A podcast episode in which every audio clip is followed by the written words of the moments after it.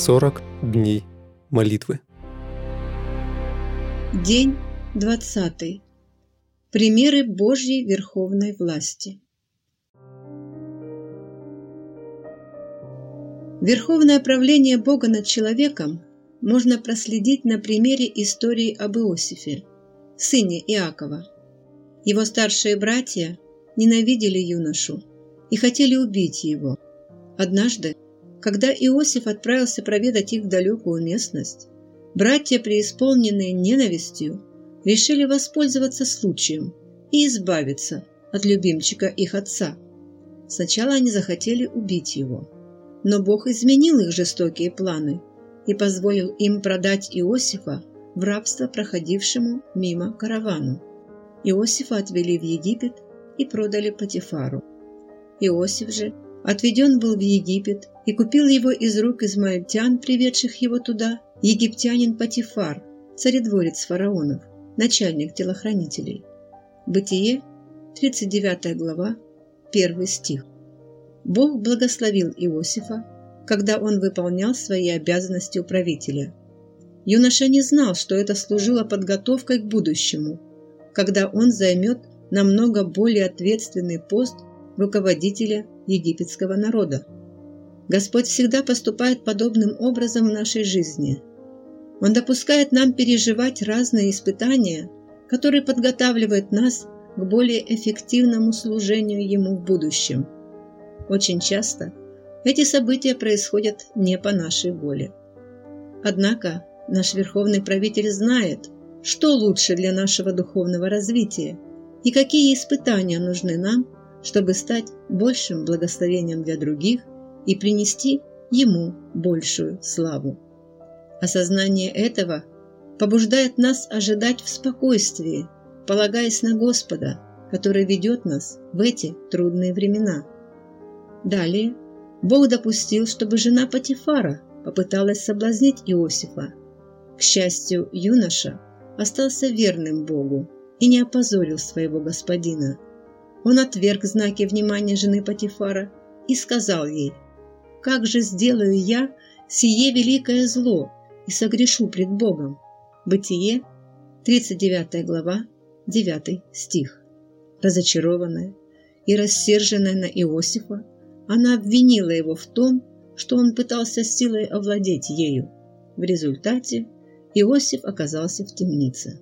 Снова он попал в очень трудную ситуацию – при этом ничего не делая для того, чтобы заслужить такое отношение к себе. Но и теперь Иосиф остался верен Богу, несмотря на то, что казалось, будто Бог неверно поступил с ним, допустив это испытание. В нашей жизни тоже будут происходить события, которые на первый взгляд будут говорить о том, что Бог был неверен своему обетованию для нас. Многое из случившегося – мы не будем понимать. Обычно Бог не открывает причины до определенного времени. Либо мы вообще не узнаем в этой жизни, почему Он допустил это. Здесь мы вновь видим необходимость понимать Божью верховную власть, чтобы мы могли терпеливо полагаться на Него в такие трудные времена. Теперь перенесемся в конец истории об Иосифе, когда он был возвеличен и стал вторым после фараона, имея власть и силу. Семь лет изобилия сменились годами голода, как и открыл Бог Иосифу. Голод поразил также местность, где жили отец и братья Иосифа.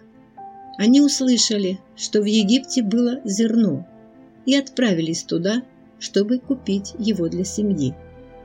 Иосиф узнал своих братьев. Они же не узнали в том великом человеке Египта своего младшего брата. Испытав их и убедившись, что они изменились, Иосиф, наконец, открылся им.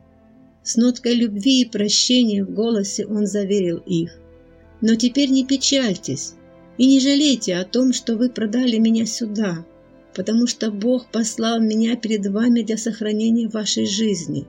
Бог послал меня перед вами, чтобы оставить вас на земле и сохранить вашу жизнь великим избавлением. Итак, не вы послали меня сюда, но Бог, который поставил меня отцом фараону и господином во всем доме его, и владыкою во всей земле египетской. Бытие, 45 глава, с 5 по 8 стихи. Иосиф усвоил чудесную истину о Божьей верховной власти.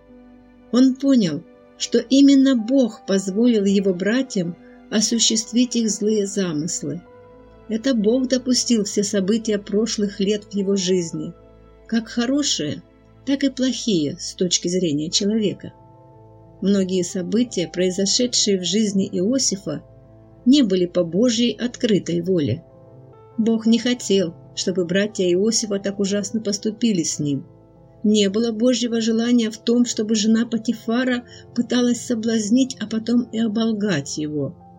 Однако Божья сокрытая воля позволила всему этому случиться и исполнить его план в отношении жизни Иосифа.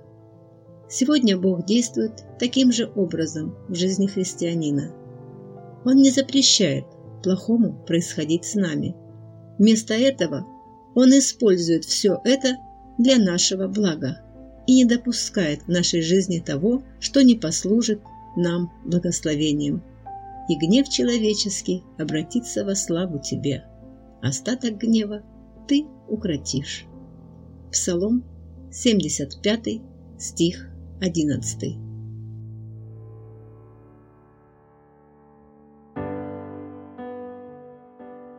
Личные размышления и обсуждения. Допускает ли Бог только хорошее в жизни христианина? Какие события в жизни Иосифа могли поколебать его уверенность в Божьей любви и водительстве? Как понимание Божьей верховной власти помогает христианину оставаться верным Богу в трудные времена? Что узнал Иосиф о Боге, когда они пришли в Египет за зерном во время голода? Молитвенное задание. Обратитесь к вашему молитвенному партнеру и обсудите тему дня.